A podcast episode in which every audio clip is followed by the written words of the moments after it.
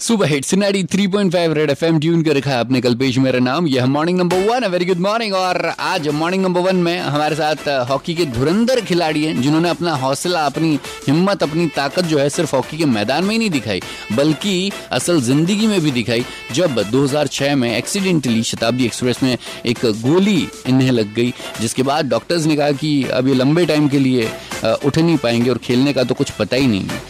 लेकिन फिर भी ये उभरे। सर आपसे यही पूछना चाहूँगा मतलब 2006 के उस हादसे की वैसे तो बात भी नहीं करनी चाहिए शायद क्योंकि शायद आप याद भी ना करना चाहें। लेकिन आ, कैसे उस हादसे से उबर पाए? कैसे उससे निकल पाए? देखिए हर इंसान में ना एक कसक होती है। तो आदमी जब वो चीज़ रखता है तो ना वो मेहनत करता है कि नहीं मुझे ये करना है या ये बनना है या यहाँ पहुँचना है। तो मेरे अंदर भी वो कसक थी कि मुझे इंडिया का एक ऐसा स्टार बनना है हॉकी कि जो लोग याद करें।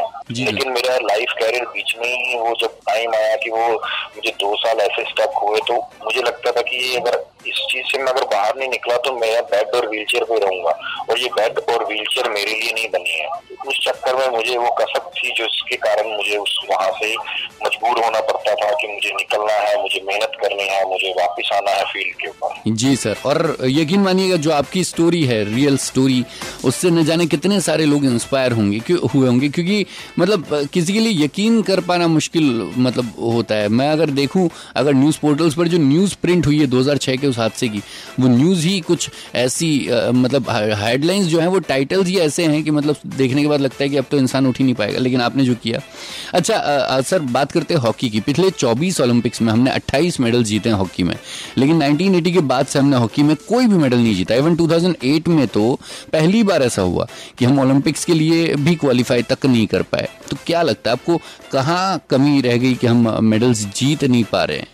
देखिए मेडल्स की कमी इसी कारण से क्योंकि हमारा जब कोई टीम किसी इवेंट में जाती है, तब उसके ऊपर ज़्यादा ध्यान दिया जाता है। फॉर एग्ज़ाम्पल ओलंपिक्स आती है कॉमनवेल्थ गेम्स आती है एशियन गेम्स आती है तो सब लोग जाग जाते हैं, यार गेम्स आ गई हैं, अब इंडिया को ये मिलना चाहिए। लेकिन जो लोग पिछले आठ आठ साल से दस दस साल से मेहनत कर रहे हैं, तब उसके बारे में नहीं सोचा जाता, उस खिलाड़ी के बारे में नहीं सोचा जाता।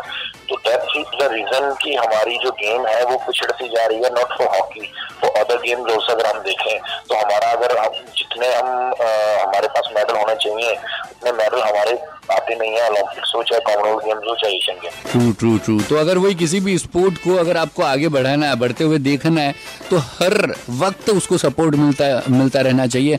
हर वक्त उसको मोटिवेशन मिलती रहनी चाहिए, वरना पॉसिबल नहीं है। अच्छा इन इन पर जो मूवी बन रही है, उसके बारे में भी करेंगे आगे बात। आप यून रहिएगा आरजे कल्पेश के साथ। ये 93.5 रेड एफएम बजाते रहो।